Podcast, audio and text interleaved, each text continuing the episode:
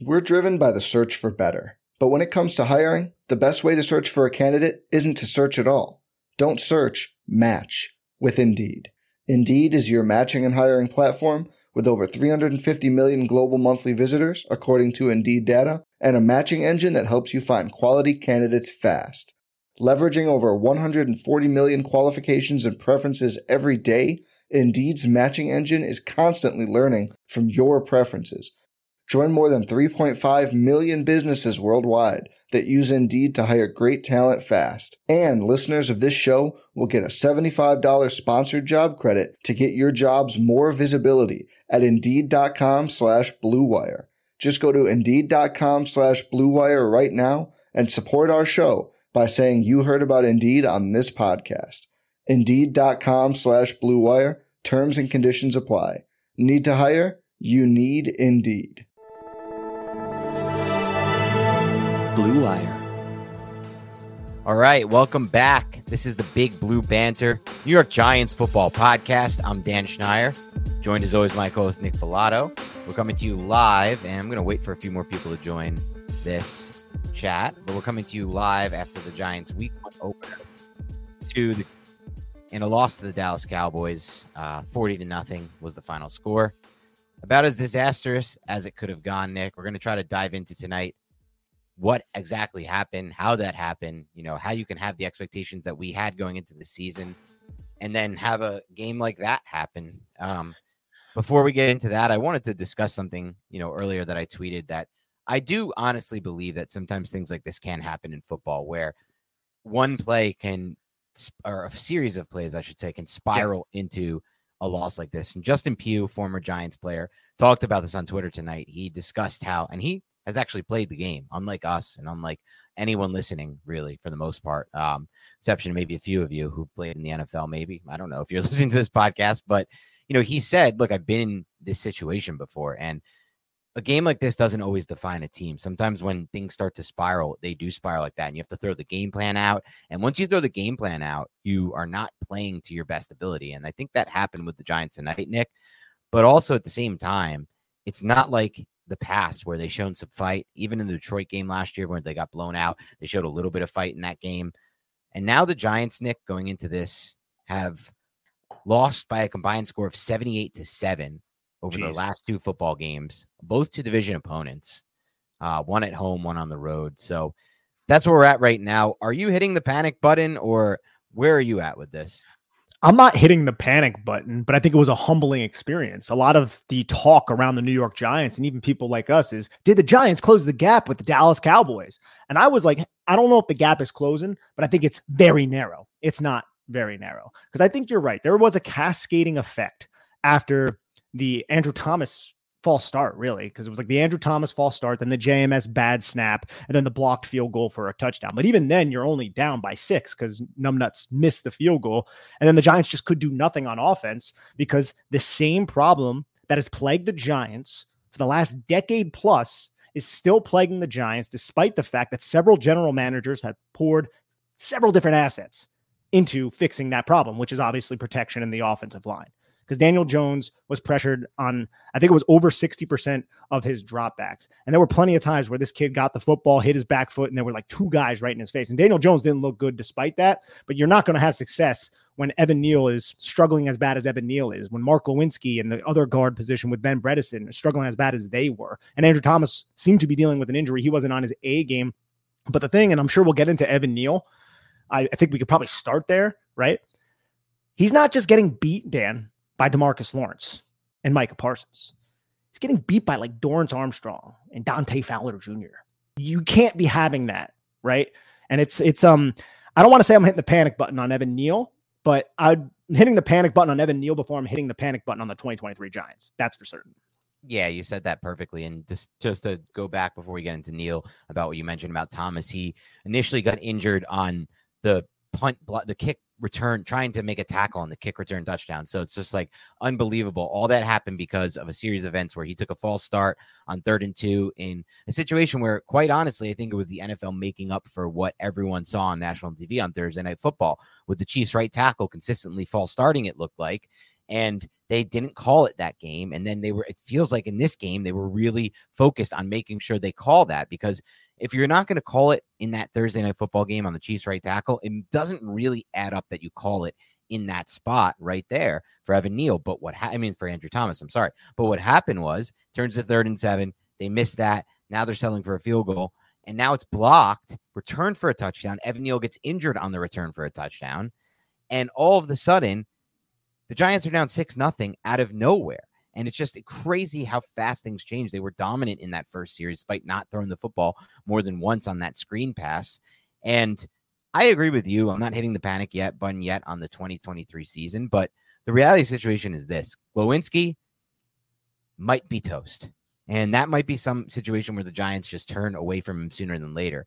But if Glowinski's toast and Evan Neal is not taking the jump that we need, there's not really any solution for the Giants in 2023 to be, and I hate to say this, but to be a Super Bowl winning team. You can't win a Super Bowl if your right side of your offensive line can't protect. And that doesn't mean Evan Neal's done.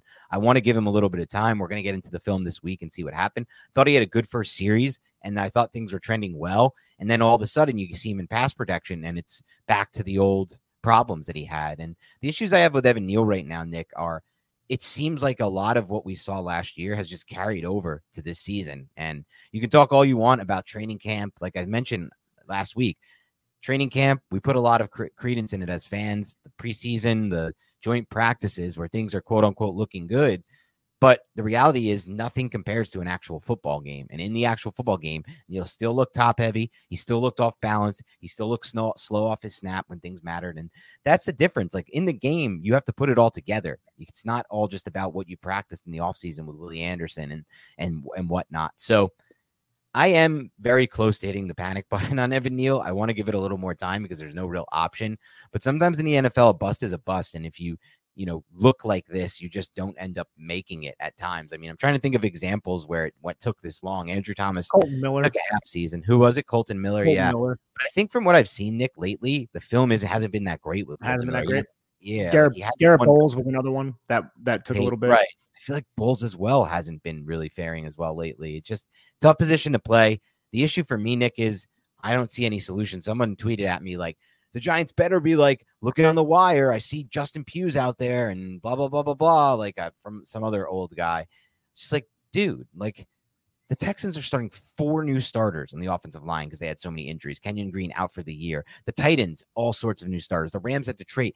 Like there are teams in much worse situation than the Giants. They would have called these guys already if they felt like they had the capability to play. And I just don't think a solution is on the waiver wire. So what scares me most, Nick, is more so not even about 2023. What scares me most is if they miss on Evan Neal at seventh overall, yeah, they're right back to where they started at tackle, and it basically has to become their priority. And they have to hope that they get a draft pick where they can draft someone who's a blue chip, basically, or they have to hope to hit on like a Darrisaw later in the first round. But it becomes a situation where you have to move back all your other needs, wide receiver one, whatever else you may deem to be the needs, to push forward this need. And that's not something the Giants can really afford at this stage of the rebuild. No, they can't. You spent a top 10 pick on Evan Neal. He's supposed to be that guy. This is only the second season, and we can sit here and we can make excuses. The front of Dallas is just insane but it's what they were doing as well. And I don't have the all 22, so I'm kind of just going off broadcast. It just seemed like they would just slant and they would just go on indirect paths from where they were originally aligned, like a lot of twists and shit. And the Giants just could not pick any of that up. And no one could block Micah Parsons. By the way, Dallas was aligning their defensive front. The Giants kept trying to pull the backside guard to get the looping Micah Parsons, which was an absolutely terrible idea. I'll have to watch the film to see if there was any other remedy p- possible.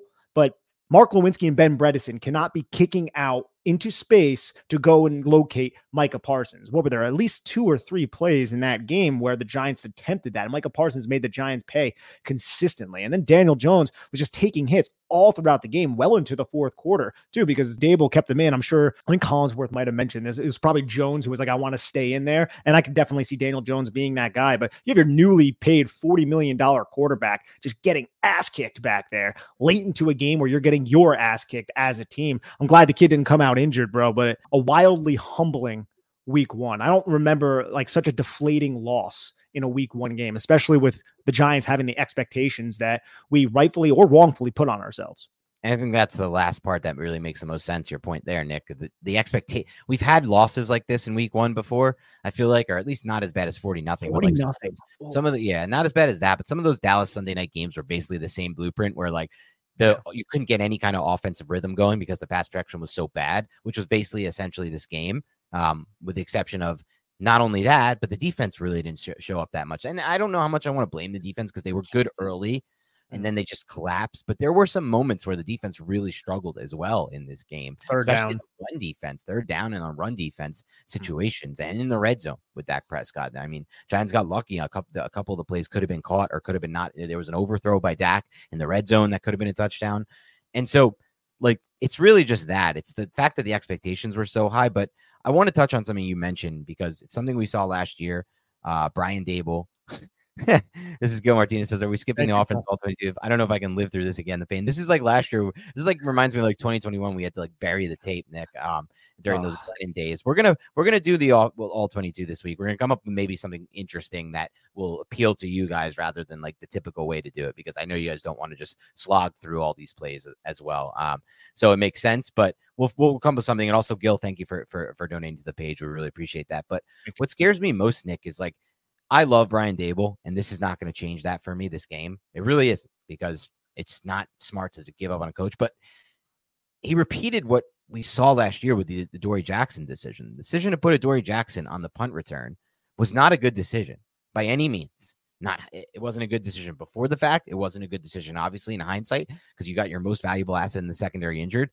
And after it happened, Brian Daboll basically said, I have no regrets. This is football. In my mind, football is to be played. Doesn't matter what the score is, doesn't matter what the situation is. You go out there, you play, you don't worry about the injuries. You hope you get lucky on that front. But bringing Daniel Jones back in a pouring rain game down 40 to nothing with backup offensive linemen after Andrew Thomas gets injured and goes out and Matt Peart gets injured and they have to put Josh Ezeudu at left tackle to get hit three more times it's inexplicable to me. I have no res. I don't care what he says. I don't care if he defends it. I don't care that Chris Collinsworth said Daniel Jones wants to go back in. You're the coach. You tell Daniel Jones, no, these reps aren't worth it. And quite simply, I don't care what anyone says. Like they need the reps. These aren't valuable reps. The Cowboys weren't trying at that point. They're not. Va- they're fake reps. They're they're preseason reps. Cowboys have their third team defense out there. These aren't reps. There's nothing to be gained at that point. There just isn't. All that can happen is Jones gets hit, Jones gets hurt, Jones gets concussion, anything, another injury to Andrew Thomas, another injury to somebody on the offensive line. Darren Waller's playing late into the game. Thankfully, they took him out for the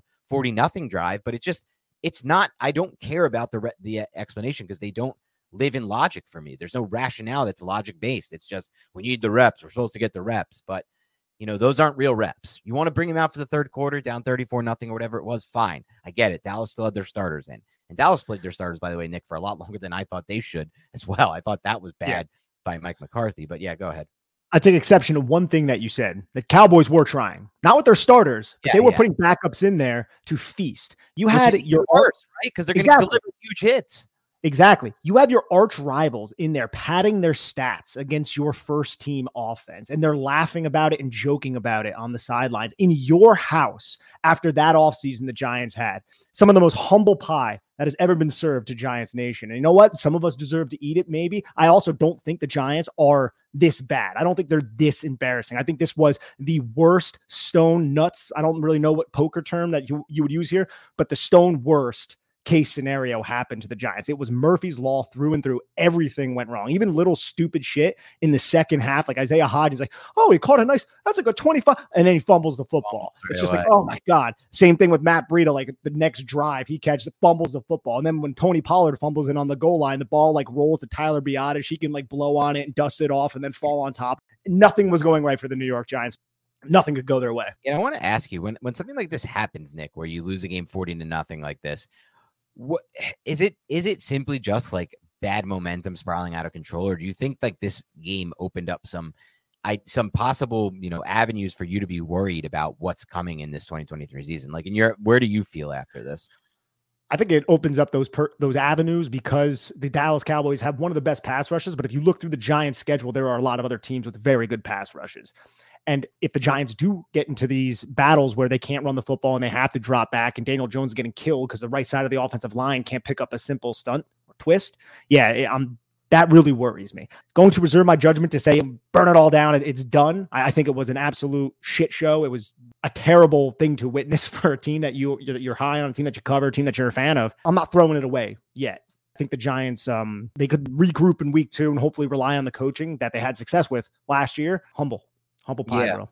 Service the part, the part of me that worry that worries me, Nick, is the Giants came out early in this game. Obviously, had they, they had success, their most success on that first drive. Um, one pass attempt, a lot of scrambles from Daniel Jones, a lot of good decisions there, some good play calls. I thought that third down run was really well designed by yeah. Mike Kafka and good lead block by Daniel Bellinger. Really good execution there.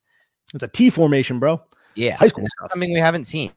Yeah, New wrinkles in the run game every week. We've discussed that. We like that, um, and we're by the way, because I know a lot of fans are, are are done with him after one one game. They're blaming it all on Mike Kafka. But you know what concerns me, Nick, is they did that at the beginning, but after that, there were a lot of moments where the Giants tried to just run back some of the things they did so well last year with the boot action, and the Cowboys shut it down immediately. I think that's done. Yeah. I said that over the offseason. My biggest concern for the Giants, repeating what they did in 2022, is if you run back some of the similar stuff you put on film last year, now there's a lot more film. Everyone says it takes eight games of film, about eight games of film to you know to expose a quarterback or to expose a system.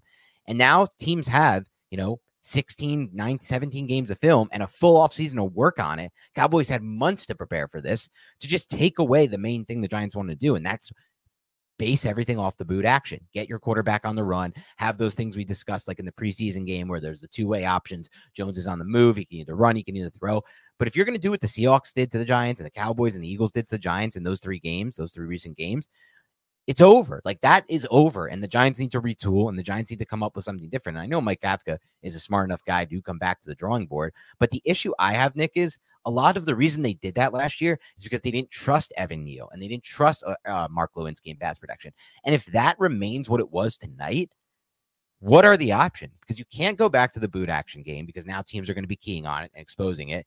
But you can't also just get rid of it and just drop back and pass because there's no time for the quarterback the option is to run the football and you run it well. Because if you run the football, that end man on the line of scrimmage who was disciplined and staying on Daniel Jones against the Dallas Cowboys, we saw, he's going to be crashing down the line of scrimmage a little bit. And I, I, put up a quote that someone that someone just said, and he's right. Like the Giants, they averaged six yards per carry on their first two drives, and they stopped running the football.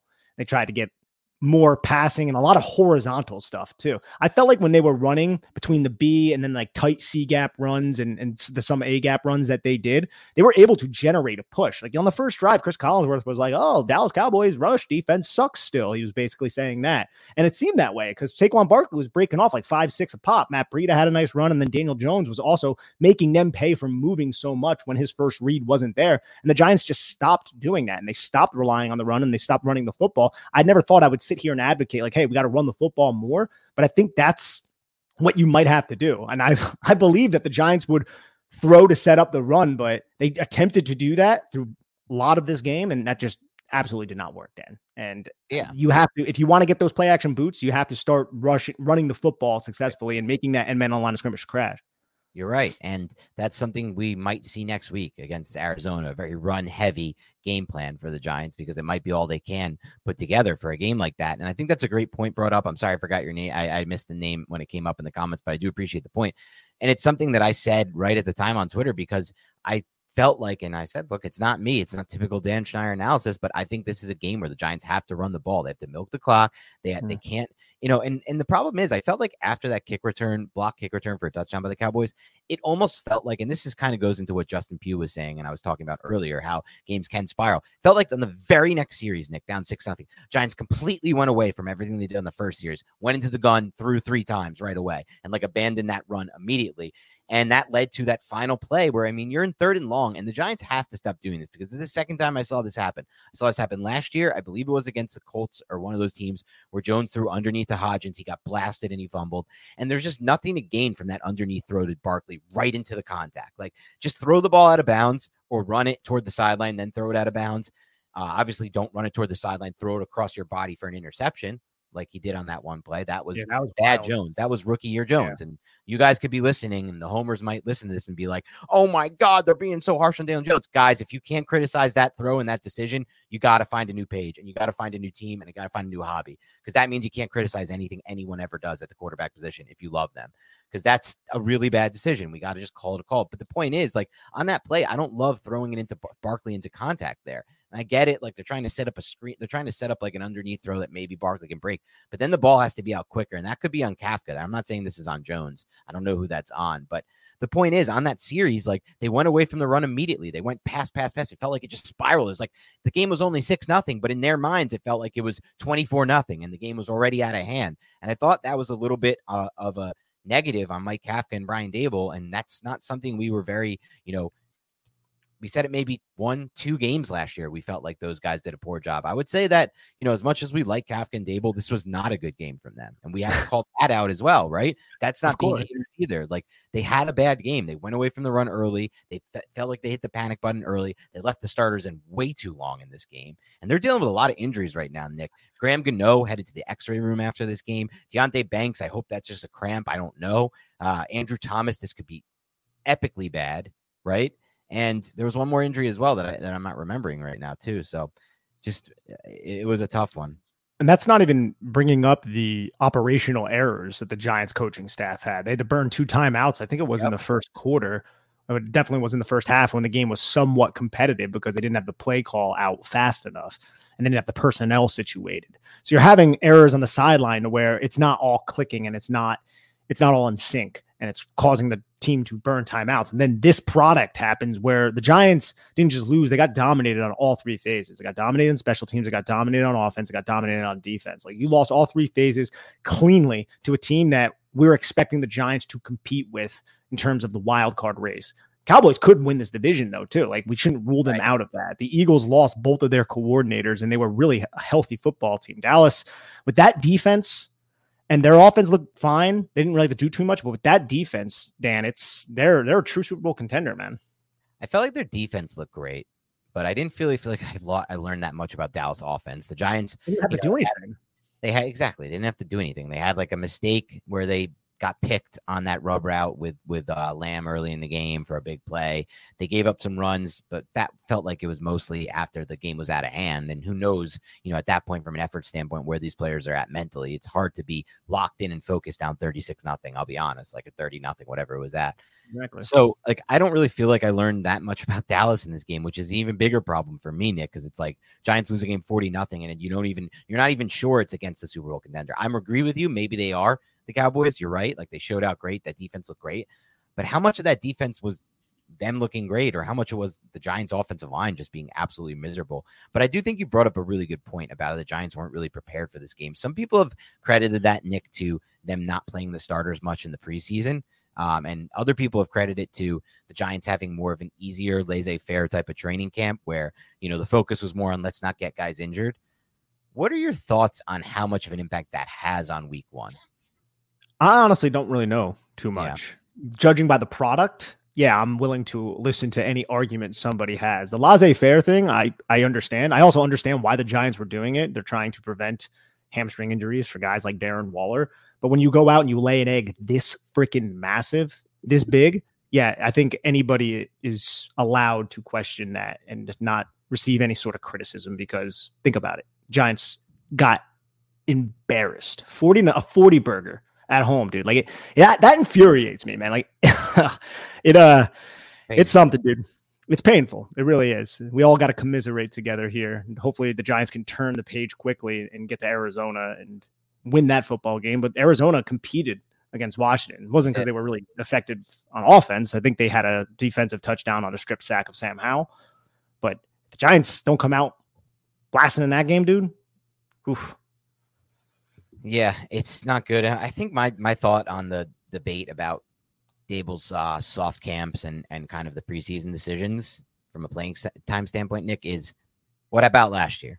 right? The Giants won week one against the Titans, and they had a very similar schedule in the preseason and in training camp. The focus Yeah. remained on not getting them injured. So it's not something I really put credence in. And I know, you know, Andy Reid doesn't play his starters in the preseason. You know, some of these, and they lost. So that's probably not the best example. They lost week one, but a lot of these teams have also decided not to do that.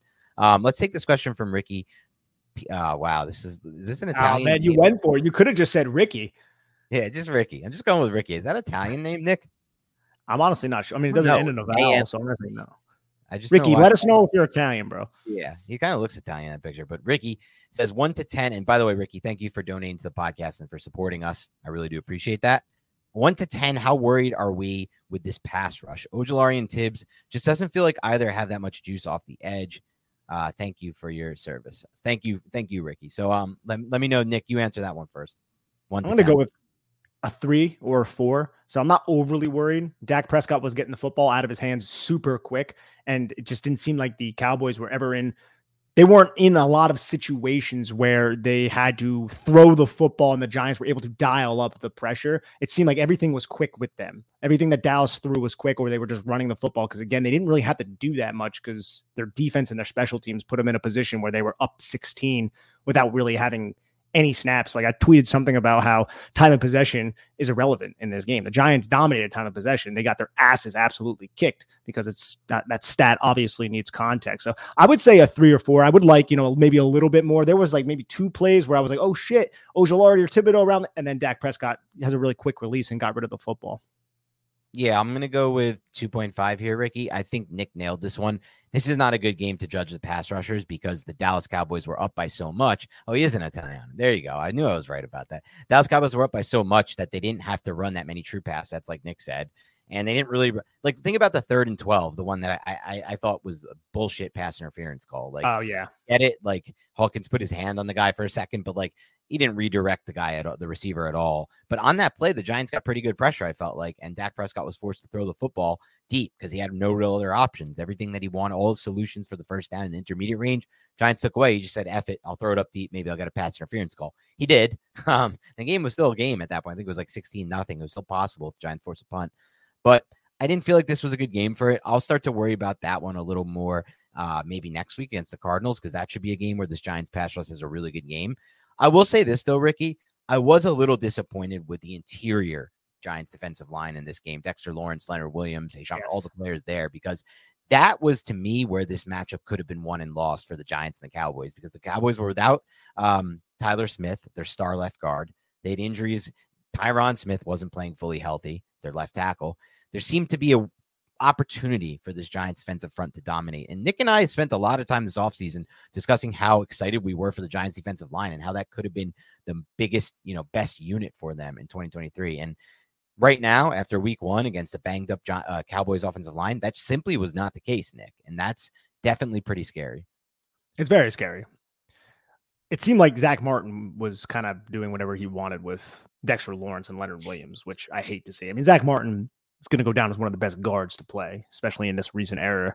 But there wasn't that much interior pressure. And honestly, when it comes to the defense, it's it's a little bit difficult to to I don't know judge them somewhat. Just like they didn't give up the first touchdown, that was a special teams touchdown. They didn't give up the second touchdown. They were in a hole, and it was just like go out there, and their offense was just kept going three and out or turning the football over, watching their quarterback get their absolute ass kicked. And then down the stretch of the game, they looked kind of bad. I'm not going to sit here and say they gave up, but people can come to their own conclusions because there were a couple runs down the stretch of the game where I was like, I don't love seeing that. You see like Turpin score a touchdown. You're like, what the heck's going on here? But yeah, I, I'm not going to sit here though at the same time though and say that it doesn't bother me a little bit that the pass rush was invisible. We need the Giants pass rush to step it up. There's way too much talent on that defensive line and in the edge room, or at least potential talent for them not to at least harass Dak Prescott. It just seemed like Dak Prescott barely broke a sweat. Yeah, and I think I think you made a good point, Nick. But at the same time, us it, the the main point here is they really didn't have to do much, right? They didn't have too many true, true pass sets. It was it was a really good spot for the Cowboys. It was a nice, you know, that's as good. That's what we wanted for the Giants, right? Daniel Jones not to have to take too many pat, true pass sets, just an easy win where you don't have to risk injury and you and and you get out with a W. But that didn't happen. Um, before we get into any more questions, Nick, I do want to give an update here. Um, apparently, according to was it? I think it was Charlotte. Uh, what's her name? No, according to Pat Traina, according to Patty Traina, and Charlotte Carroll. Andrew Thomas has an injured hamstring and he will be getting an MRI on Monday for it. He says he stuck it out for as long as he could. And I'll be honest with you, Nick, that bothers me because, and it, it did, uh, was confirmation that he did, you know, look like he got injured on that kickoff, on that kick return touchdown by the Cowboys, which is also equally devastating. Like, I don't even know if I need him on special teams, to be honest, in general. And that play would have never happened if not for that false start, probably. So these things suck. But let me just say this I don't know that I needed him gutting it out there with a potentially injured hamstring, potentially yeah. making it worse in a game that was lost by halftime. Like, I don't love these decisions by Daboll. I just don't. And I love Daboll. But this specific thing that he does with the injured players and with the lack of like care for like, it's football. Maybe they'll get injured, but you got to put him out there. You don't have to put Andrew Thomas out there the whole, like, yeah, you put him out for the next series. Obviously, it's still a six nothing game. But by the time he gets to 23 nothing and 30 to nothing by halftime, like, or whatever it was, 23 or 30, I don't remember what it was at half that's it. You pull him. You don't keep trotting him out there and making the hamstring worse. Because if this MRI comes back bad tomorrow, we're never going to know if it would have been as bad if he didn't play for the remainder of that game and try to gut it out for no real reason because the game was freaking over. And I'm sick and tired of these guys playing in these meaningless games, like the meaningless times of the games, because that's when Wan'Dale Robinson tore his ACL last year. That's when Daniel Jones is taking 70,000 hits in the game. Your $160 million quarterbacks out there getting pummeled play after play after play. For what? For what? For reps? These aren't valuable. Uh, these reps aren't valuable enough to risk this. And if Andrew Thomas's injury now is serious, his hamstring injury, that's kind of it. Like they could maybe come back and have a good second half and make the playoffs as a wild card, but you're not winning a lot of games with Andrew Thomas not in this lineup. That's the fact of the matter. It's bad enough on the right side, and I hate to say it because I don't want to doom and gloom us, but like let's be honest, we all know how invaluable Andrew Thomas is to this team. So we'll see what happens on that front, Nick. But that was not a report I'd like to read. Didn't Matt Peart go down at the end of the game too? He did, and they had to put in Ezeudu at so, left tackle. Exactly. So who would end up playing left tackle if Andrew Thomas can't even play in week two against the team that you have to beat at this point? Who knows? And this leads me to my next question for you, Nick. By the way, I want to ask you. What are your thoughts right now? Because this is another thing that keeps firing into my replies, and is something everybody wants to vent about and understand. What are your thoughts on Bobby Johnson at this point? And where are we at with Bobby Johnson? A lot of fans are calling for his head. What are your thoughts here?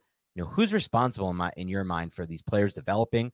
One, and who's and is it the offensive line coach or is it on them? And two, who's responsible when a game looks this bad on the offensive line? Again, is it the players or is it the coach? That's my question for you. It's I think it's both. It's both the players and the coach. But again, once I get the film, I can really probably do a better job breaking this down. But it seemed like it was just a lot of Dallas just twisting and slanting and the Giants not having a remedy to it. The Giants running into each other. We saw Mark Glowinski and Evan Neal like collide on a, on a twist attempt and ended up in one of the seven sacks that Daniel Jones suffered. So I fully understand why there's a lot of people who are calling for Bobby Johnson's head when the unit looks that bad after you pour the assets in that you did. Yeah, calling for someone's head makes a lot of sense. I will say this though too. If Evan Neal doesn't take a developmental step, you can look at Bobby Johnson and say maybe that is his fault, but maybe he's also just not the prospect that we all thought he was. And there is a different gap in talent between Micah Parsons, Demarcus Lawrence, and even freaking Dorance Armstrong, which pisses me off, and what the Giants were playing on the offensive line. It's not something that I that I want to admit, but Evan Neal was getting beat bad by those guys, not Micah, the other ones. Yep. And I'm like, why is that happening? And I think it's happening. We'll see it on the film, so we'll have a better idea after that. But I think what's happening is the same issues that we saw his rookie season. These are related to him, not the coaching, maybe necessarily. I mean, look, that's not always true. Sometimes these coaches are so good at their job. Like think about what the job that Stoutland did with Jordan Mailata, yeah. right? Like this, you're taking a ball of clay and you're molding him into a great left tackle and one of the best in the NFL. But maybe the thing we never really considered there, Nick, was it was easier to mold a player like that because he was so moldable. He didn't have any bad past mm-hmm. bad habits that maybe Neal had gotten away with, right? Being a dominant player at the high school level, given his size, and even to some extent being a dominant player at Alabama, given his size, right? Like, again, we've talked about this in the past, but even SEC edges are not anywhere near what you're facing at the NFL level. And you may be able to get away with things and build bad habits in the time doing so. Versus, again, a guy like Mailata, you could just be molded. So I wonder how much of this is Bobby Johnson's quote unquote fault or responsibility. How much is it the player? And I am definitely worried. Like going into season, Nick, I had optimism for Evan Neal. I did. I just felt like he's too good of a prospect. We the film at Alabama was too good. But you know who else had good film in college? Clyde Edwards Helaire. And he's nothing in the NFL because the speed of the game is too fast for him. and you can't get through the creases. And that's happened with a lot of players. You can be really good at the college level, even at the SEC level, and it does not always translate. I'm not saying that's the case for Neal. And there Yeah. are options if he continues to struggle, right? They can eventually move him to right guard potentially. Obviously, there's an opening there. Mark Glowinski's done here after this year. But it's hard to look this game, look at this game and be like, I'm not a little concerned with Evan Neal. I'm not a little concerned with Bobby Johnson as well. Because like you said, it's both. Responsibility falls on both. It absolutely falls on both. It falls on Mark Lewinsky. It falls on Ben Bredeson. And who's the coach of all that? Bobby Johnson. JMS too, by the way. I didn't think he was that good in this game either. There were times I thought he was overwhelmed. Yeah, I have I have to look and, and see from from a tape perspective. It's hard to judge off the broadcast, but overall, the Giants didn't protect Daniel Jones. That was pretty fu- obvious. So we can say that the protection failed, and if there's one coach to blame for that not being the head coach or the offensive coordinator, it's obviously going to be Bobby Johnson. So the Giants knew what they were getting themselves into with this game. You know, you have Micah Parsons. You know, you have Dan Quinn. You know, you have Demarcus Lawrence. You know, you have one of the better pass rush coming in, and they still didn't have any answer once they faced a little bit of adversity. You're right, Nick. And one thing that really bothered me about tonight's game, and I'm just I'm laughing to to mask the pain at this point, but one thing that did bother me is like it's been a decade plus, we're still not picking up stunts. The Cowboys have been running these games up front, these twists and stunts for like a decade against the Giants. And at some point, that comes like to me, I almost feel like that's more on the coaching. Like you have to figure out a way to but maybe it's not. Maybe it is just communication between the, the linemen. I don't or know. staying on script too. If you get in these third and long situations, you can allow them to send four with their dominant personnel that they have, and then they don't care about their run fits. They're just going to rush and, and twist and stunt and exchange their gaps. But if you run the football and they try that, you can catch them off guard and you can have Saquon Barkley breaking into the second and third level of their defense. But you can't do that when you fall behind. And that's one of the reasons why. And I'm not, again, we're not a podcast. It's like, yo, you got to run the football, man. We're not really like that. But sometimes you got to run the football, especially if you want to slow down and temper the opposing pass rush, which it was pretty obvious in the first quarter the Giants needed to do that. That was a priority, and they failed to do so. We're driven by the search for better. But when it comes to hiring, the best way to search for a candidate isn't to search at all. Don't search, match with Indeed. Indeed is your matching and hiring platform with over 350 million global monthly visitors, according to Indeed data, and a matching engine that helps you find quality candidates fast. Leveraging over 140 million qualifications and preferences every day, Indeed's matching engine is constantly learning from your preferences. Join more than 3.5 million businesses worldwide that use Indeed to hire great talent fast. And listeners of this show will get a $75 sponsored job credit to get your jobs more visibility at Indeed.com slash BlueWire. Just go to Indeed.com slash BlueWire right now and support our show by saying you heard about Indeed on this podcast. Indeed.com slash BlueWire. Terms and conditions apply. Need to hire? You need Indeed. What's going on, Big Blue Banter listeners? I'm excited for the football season for several reasons. And one of those reasons is Prize Picks, which is North America's largest independently owned daily fantasy sports platform. And it's so simple to use. Instead of battling thousands of other players, including professionals, sharks, and people who are going to exploit you, you pick more than or less than on two to six player stat projections and you just watch the winnings roll in. It's very simple to play and gives you a little extra skin. I've set my picks in less than 60 seconds. There are so many stats to choose from, and the withdrawals of funds are easy and quick. Dan and I will be adding a segment to our show before every game where we pick our favorite stats, more or less yards or touchdowns, what have you, and we'll be discussing why from a scheme, matchup, and game theory perspective. I love their promotions and how easy their interface is to operate at prize picks. I may select more on tackles for a loss from Bobby Okereke or Kayvon Thibodeaux next game. They also do other sports as well. It's a really cool experience. Please join Dan and I in the fun of prize picks. Go to prizepicks.com slash banter and use code banter for a first deposit match up to $100. Again, go to prizepicks.com slash banter and use code banter for a first deposit match up to $100. You will not regret it.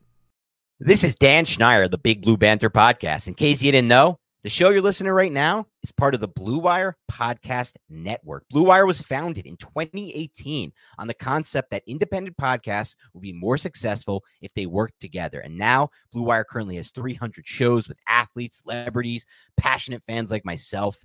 I found Blue Wire right around the time when I started the Big Blue Banter podcast. When I started Big Blue Banter in 2018, I had an idea for a show, a name for a show, and then I had to figure out how to monetize that show and grow that show. That's when I found Blue Wire. Kevin Jones put everything on the line for this company and then found us and this show a way to monetize the content with strategy sessions, provided us new segments, connect us with podcasters, and even gave us an opportunity to record in the Wynn Vegas studio.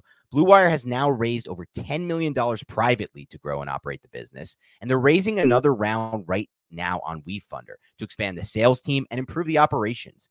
WeFunder is a crowdfunding service that connects startups with investors. It gives everyone an opportunity to be a part of the growing startup. This is not a donation. You're investing to own a piece of Blue Wire. If you would like to be a part of the Blue Wire investment round, or you want to find out more information, go to wefunder.com slash Blue Wire. And remember, supporting Blue Wire is another way to support our show and this podcast. Nick, you ever been in the spot where you just felt like, I've got a few hours to go. I'm going to this game. I'm buying tickets. I don't have the tickets yet. You're stressing. The anxiety is at an all time high. You're trying to figure out what the heck you can do to get to this game. That happened to me a few years ago when the Wisconsin Badgers made the Sweet 16 game in the Madison Square Garden. My dad, diehard Badgers fan, the reason I went to Wisconsin, the reason I am a Badgers fan, I needed to get him tickets for that game. It was his birthday. So I'm stressing. I don't know what to do. And then boom, I figure it out. I use the Game Time app. The Game Time app is the fast and easy way to buy tickets for all sports, music, comedy, and anything near you. They got killer deals, last minute tickets. You click open the app, and you're shocked to see that you can actually go to these games, having a good time, and not actually have to pay so much money that it breaks your bank account. Stanley Cup final week one this past season. I used the game time app last second. It was actually past the time of puck drop. Went on the app. I was in Vegas, saw the Vegas Golden Knights defeat the Florida Panthers. And I also used the game time app to buy my entire family when they came out here to Phoenix to visit me to see Tom Segura's special, which is actually the same special Netflix used for their video tapings. And I love it because you can find so much on the app. Like you get an actual image of the seat view, not like you're buying a seat with an obstructed view. It's an actual image. You know what you're getting. Lowest prices that I've seen by far, and that's their guarantee. You get an event cancellation protection, job loss protection. They go all out here to make sure that this is a great experience for the user. Snag the tickets without the stress with Game Time. Download the Game Time app, create an account, and use the code BANTER. That's B A N T E R for $20 off your first purchase. Terms apply. Again, create an account and redeem the code BANTER, B A N T E R, for $20 off. Download Game Time today. Last minute tickets, lowest price guaranteed. You're right, Nick.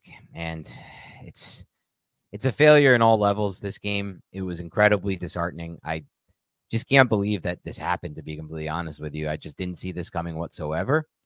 And now the Giants have to just find a way to turn the page and they have to figure out a way to put this behind them. I don't know at this point what what they can do to mask the offensive line issues except just have better matchups, right? Like it's not going to be Dallas every week. That's the good news. But the problem is you got to beat Dallas, you got to beat Philly to make it anywhere in this NFC. Uh, Niners as well. The Giants didn't really play last year. Did not play last year, I should say they got to show something too going into week two against a very beatable Arizona team. Like you just got embarrassed at home. Like we need to see how you respond to that type of embarrassment. Ice Mike six nine six nine says the Giants are officially eliminated from playoff contention. We need to draft six offensive linemen. 2024 draft exclamation point. Ice Mike, thank you so much for the five dollar donation. You're the man. And yes, I would say ten offensive linemen if they can figure out a way to get ten draft picks. yeah, I mean this is also the problem, right? Like everyone talks about this and discusses it, but I feel like the Giants have made a pretty concerted effort to try to improve their offensive line. And I don't think they're the only team that's poured assets into this that's failed. Like this is the state of the NFL. It's really hard to develop an offensive line, and it's really hard to develop not only a specific, you know, an overall group on the offensive line, but even these individual offensive linemen. So it's like, yes, they can draft more. And like I talked about earlier, Mike, and again, thank you so much for donating uh, obviously, as you as you've probably noticed on these live shows, anyone who donates, we'll, we'll try to answer. We will answer your question for sure. Um, but these are still going to be mostly recap podcasts where Nick and I discuss the game, our quick reactions, quick takeaways. But you can continue to draft it. And like I said, it now becomes the priority number one if Neal doesn't improve this year, and that's right tackle. It to me is more important than wide receiver one. It's more important than edge. It's more important than literally anything on the roster at this point because nothing happens if the offensive line, as we saw tonight, and we've seen countless times in the past, you don't need Jerry Rice and Jerry, you know, whoever, Jerry Rice, name every good receiver in the history of the NFL. Doesn't even matter. You went with the second Jerry, good wide receiver. Is there a second good? Thinking, like for some reason, I was thinking about Julio Jones, and then I Oh. said I was going in the direction of Jerry Jeudy because I went Jerry Rice. And I was like, I'm not going to say Jerry Jeudy. Jerry Jeudy's I not a receiver, like not that Dude. level receiver. I wish you were going to say Jerry Jones. Like a part of me thinks, like, because you were saying Jerry and you were thinking Julio Jones, maybe. real estate in my head after a game like tonight that I might actually say something like Jerry Jones. yeah, And exactly. you know what? I feel like that part of why the Cowboys had their starters out there so long, which again puzzled me, is like I think back to last year. I forgot the team it was. I think it was the Vikings. They blow out, and they had their starters in late in that game too. I think the Cowboys are one of those teams that likes to pour it on and like likes to like get the blowout and the number to be bigger. And so honestly, like they're lucky they didn't get a major injury. Obviously, we're hoping at the same time this And- again this Andrew Thomas thing, MRI tomorrow on the hamstring. It can't be anything. Quite frankly, the Giants cannot afford this whatsoever. Uh, we'll see Nope. what happens there, but but yeah, man, it's just the receivers don't matter if the offensive line doesn't protect. So I agree with your main point here, Mike. I appreciate it, Ice Mike. And look, they'll have to prioritize it in the draft because you don't typically find offensive linemen in free agency. Frank Nardi, thank you so much for the donation. He didn't leave a question, so if you want a question, please put it in and I'll put it up real quick. You might be like many of the other people who are listening to this right now and just say, I appreciate what you do, but I don't even want to talk about this game. Let's turn the page. Unfortunately, we have to talk about it. And Dan and I will be going over the film, something to do with the film on offense and defense to try to sort through what the hell exactly happened between uh, the Cowboys and the Giants. Because, dude, that was a fiasco. It was. And you guys can let us know by the way through through the through the next uh maybe 24 48 hours. We'll probably record both film ones on Tuesday. uh, Just what you specifically want to know. Like obviously, we're going to most likely default to expect expect expecting that you guys want a breakdown of the offensive line and what happened there. That's going to be my main focus when I'm watching the film, Nick. I'm also going to focus on the play calling and the play design. Those are where I'm at. But I know some Separation, too. I wanna say separation. separation. Was just going to say, Yeah. I know some people also kept asking me, you know, what's going on here? Is it just offensive line or is it the receivers are not getting open? So we will look at Slade and we will look at Hyatt. We look at all these receivers and see what kind of separation they created as well. Peter, thank you so much for the 999 donation. You got a serious question here. If this season goes sideways and you are somehow in a position to draft Caleb or Maye, that's Caleb Williams and Drake Maye, two really good quarterbacks, do you pull the trigger? Yes. Yeah, you're going to expand on that or you're just saying yes with that? No, I think it's that simple. I think, yes, if you're in a position to draft, if the Giants are that bad because you would need a top three pick to be in that position. The Giants are that terrible. Something bad happened to Jones or he got injured, regardless of the fact, and that sucks for Daniel Jones. And he there's some utility, obviously, in Daniel Jones. He's proven that throughout his NFL career. But if you're in that position and you already ate the, the shit that you had to eat to get there, yeah, you absolutely se- select one of those two quarterbacks, whoever you like better. It's a good question. I think the only way the Giants can be in that position. So I'll start by saying this, Nick. I think the the easy answer, the obvious answer for me is yes. If it's Caleb Williams, I need to watch more Drake Maye before I say that's a yes. Caleb Williams, I've seen enough. I I said this to my other friend. Uh, I said this on Fantasy Football Today podcast. Jamey Eisenberg made the point that no matter what the Colts, how bad they finish this year, they're not going to draft. Uh, they shouldn't draft, and they're not going to draft Caleb Williams. They have to go with Anthony Richardson. It's developmental year. And Adam and me were like, "That's crazy. If you get the number one pick, you trade Anthony Richardson, you take Caleb Williams." The same is true for the Giants. The same is true in my mind for like basically every team but four or five in the NFL. That's how good of a prospect Caleb Williams is, and you Yeah. don't miss on that opportunity. Not only are you taking the chance on quite frankly, one of the best prospects entered the draft in a while. And obviously, you're seeing now what's happening with Trevor Lawrence, the last great prospect entry. He's starting to really come into his own. But also, you're then getting him on the rookie contract where you're clearing all your cap space. Of course, a big thing there is the Giants would have to find a trade partner for Daniel Jones if that were the case. But honestly, as serious as that question may be, I don't think there's still any opportunity for the Giants to finish with the number one overall pick. The only way that could happen is if Daniel Jones gets injured for the year. Um, and he's a tough dude. I don't really, I mean, look, you could get bad luck ACL at any point. It's the NFL or Achilles or whatever it may be. There are season ending type injuries that are just pure luck, but it would have to, it, that's the only way that could ever happen. So, so I don't foresee that really happening. I agree with you. I don't think it's going to happen, but in that scenario, if it did, then yes, the Gi- Giants would pull the trigger. We got one more question here from Jordan. Jordan, thank you so much. Thomas getting hurt is the worst thing about the game for me. I hope it isn't too serious. Not necessarily a question, but a statement and a statement that I believe Dan and I both agree with. Look, if it was just you got embarrassed, it's one of those things that you kind of just take and you, you'll always remember. You'd be like, remember that time the Giants got the rat? Oh, man, that's terrible. Losing, possibly losing Andrew Thomas for any amount of time is arguably the what? It's a top three loss for the Giants. It's like Daniel Jones. Like I don't want to sit here and put value on the players, but Daniel Jones is probably the biggest loss. Lawrence. And then Andrew Thomas probably too, right? Thomas or Lawrence too. But I think given the situation and, and the lack of depth behind it versus the lack of depth at D tackle, which we obviously have some options, it is Thomas too, just given that Yeah. situation. Yeah. So Yeah, so- Jones, Thomas. And look, just to follow up on your comment, again, I'll reiterate this because it means a lot to me. You got a player injured already after that kickoff play in the first quarter with eight minutes to go, and you're grinding him out there down 33 nothing, despite the fact he's already injured. That's on you. That's a bad decision by the coach. I won't hear anything about it. You can complain all you want, call me a hater all you want. I don't give an F because you don't do that. You don't make that mistake. You want to put out the guys who aren't injured yet, Daniel Jones, which I don't agree with either, Darren Waller, anyone I don't agree with, quite frankly. And some people are like, you can't just give up on the game. Yes, you can. It's 33 nothing. You do give up on the game, okay? It's over. What's more important is staying healthy for the rest of the season. There's a 17 game season. You don't just go out there and say, just do it. You got to play. You got to do it. You can't give up. It's sending the wrong message. You know what's the worst message? Not having Andrew Thomas out there, being forced to put Josh Ezeudu at the left tackle position. I know you're standing back, Nick, because I'm yelling at this point, but I just hate these people who say that because it doesn't make any sense to me. If Andrew Thomas's injury got worse by him playing in this game, that's on the coach. And I don't care because that's more important than them getting reps.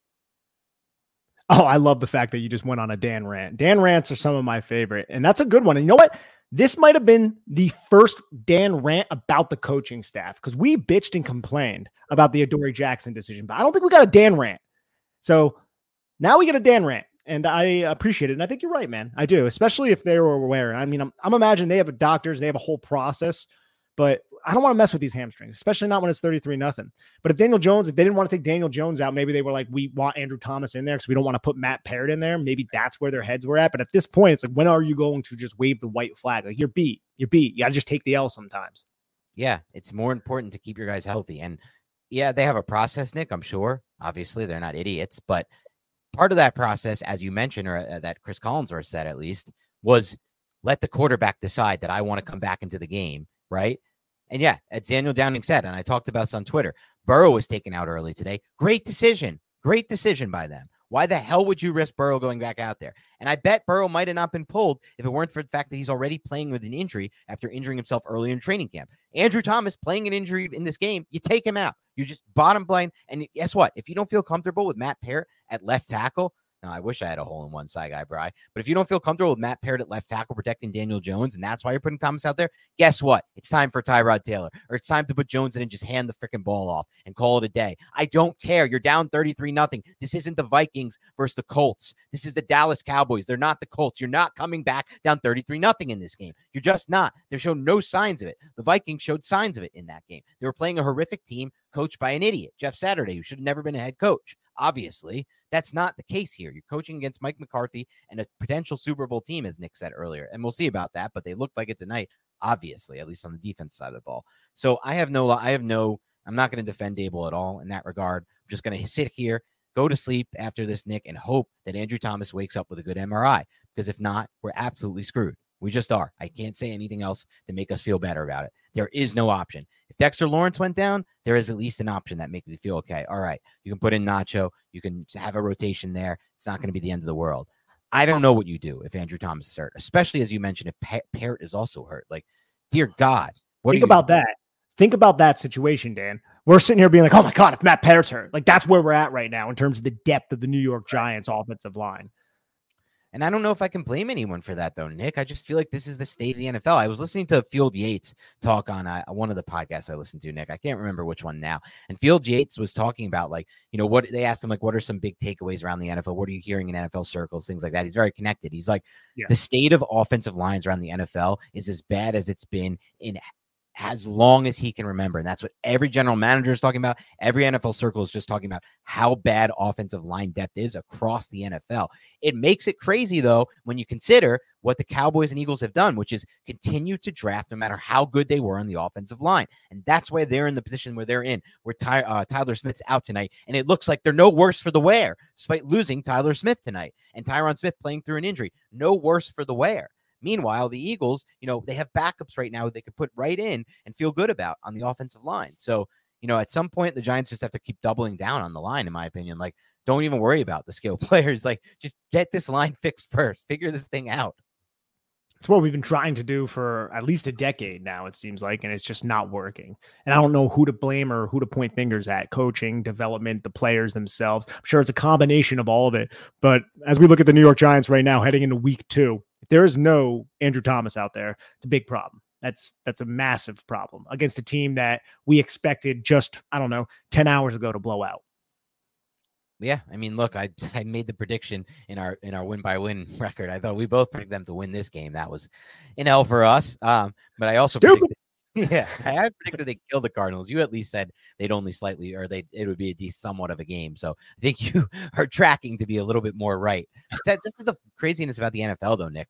I would not be shocked if next week the Giants do blow out the Cardinals. I really wouldn't, because that's would how, that's how much I think that they can put this kind of game behind them if and only if they're healthy for it.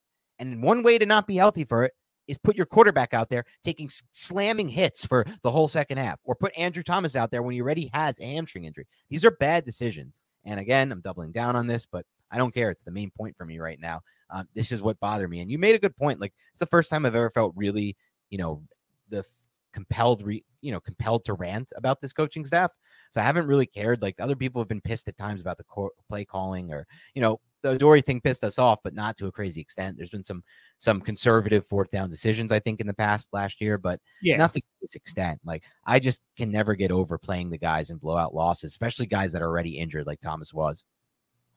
I'm right there with you, especially when you have your newly paid quarterback out there, like getting just teed off on Teed by off. these Cowboys back back. These Cowboys backups are sitting there dabbing each other up like we're gonna get a payday. We're they're piling their stats on in your homes. You know how just that is such a demoralizing loss. There's no way to rationalize it. It is one of the biggest black eyes the New York Giants could have suffered in week one. They just suffered. They got punched directly in the face. They got KO'd. They got knocked out. Now they need to regroup, travel across the country, and play a team that they're going to be favored against more than likely. And if they lose that game, like we said a little earlier, holy crap, man, that's that's sky's falling type shit. I wonder what the line's going to be on that game now. I thought uh, probably, yeah, probably would have opened the, the Washington football team at home were seven point favorites over Arizona. They did not cover that, I believe. No, they didn't cover that. They won by three, um, and, or four, I think it was. And so the Giants might have opened as like, but on the road, probably would have opened as like five and a half, six maybe. Probably going to be down to like three and a half, four for the Giants favorite by this game, if not less. It might be a three or a two and a half. It's we'll we'll have to see how Vegas treats this this this this matchup, but you know it's it's the it's a deflating loss to say the least. One thing before we get out of here, Dan. I, just because you and I have talked about this a lot in the past with Daniel Jones, and I'm not trying to make any excuses. This was devastatingly bad, and Daniel Jones didn't play well, and he had some boneheaded decisions. But the loss isn't on Daniel Jones. We have said before that Daniel Jones has struggled throwing in wet conditions and windy conditions and in bad weather. How much credence do you put into that? Not on the pure fact that the Giants lost this football game, but just because the offense looked so out of sorts all throughout the game. It's a good question, Nick. I want to watch the film to have like a better feeling on this, but I'll say this: I would put very little for this specific game just from my memory of the broadcast, what we just watched. So I feel like he didn't have a lot of throws really in this game. Um, there were some bad decisions that he had with the football. Parris. Campbell won, but that was like it was just one was a little short, but, it, but again, it was like it was it wasn't like oh my god, this ball just came out so bad on this point. And I thought the throw to Waller on the run where it looked like he was going to scramble and run with it, and Yeah. then he popped back, changed his arm slot, and threw the ball to Waller. That was a really good throw uh, to Waller on that one. I thought that was a good job by him, and I didn't feel like you know again like it's another Giants game that goes by without a deep shot, which is tough to. It's it's not it's not fun. they had it dialed up. They had it dialed up.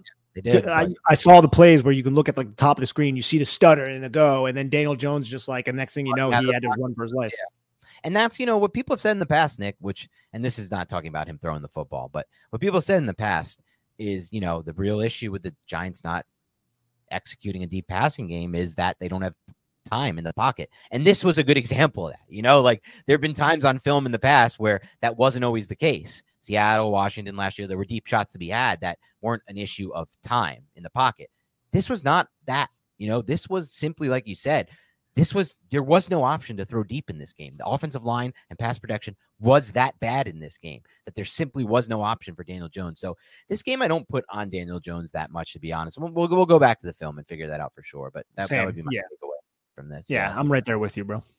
Yeah. All right. And I know I promised we would get to some Kafka stuff. We'll do that on the film breakdown this week. So, because we don't have time for that tonight. But thank you so much for tuning in to this live Big Bland, Big Blander show.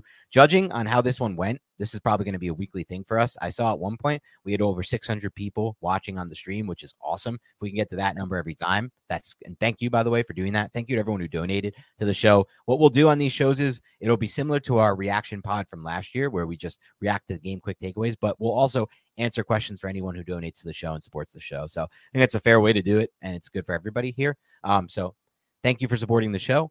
Keep it locked and loaded. This week, we're going to do some stuff with the film. We don't know yet what we're going to do. We'll discuss that, Nick and I. Um, we want to make it something you'll be interested in because I doubt you want to hear about every single play on film in this game. It's some, certainly uh, not not the best film that we're going to watch this year. We hope for the Giants, but yeah, keep it locked and loaded. We'll also have some other content coming this week as well. So thanks a lot. Have a great rest of your week. And I have to say this, Nick, maybe it'll change something. But go Giants.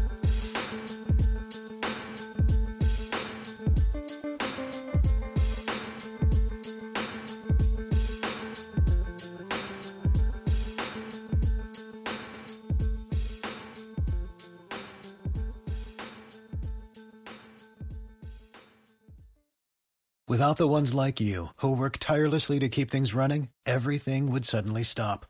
Hospitals, factories, schools, and power plants, they all depend on you. No matter the weather, emergency, or time of day, you're the ones who get it done. At Grainger, we're here for you with professional grade industrial supplies. Count on real time product availability and fast delivery. Call clickgrainger.com or just stop by. Grainger for the ones who get it done.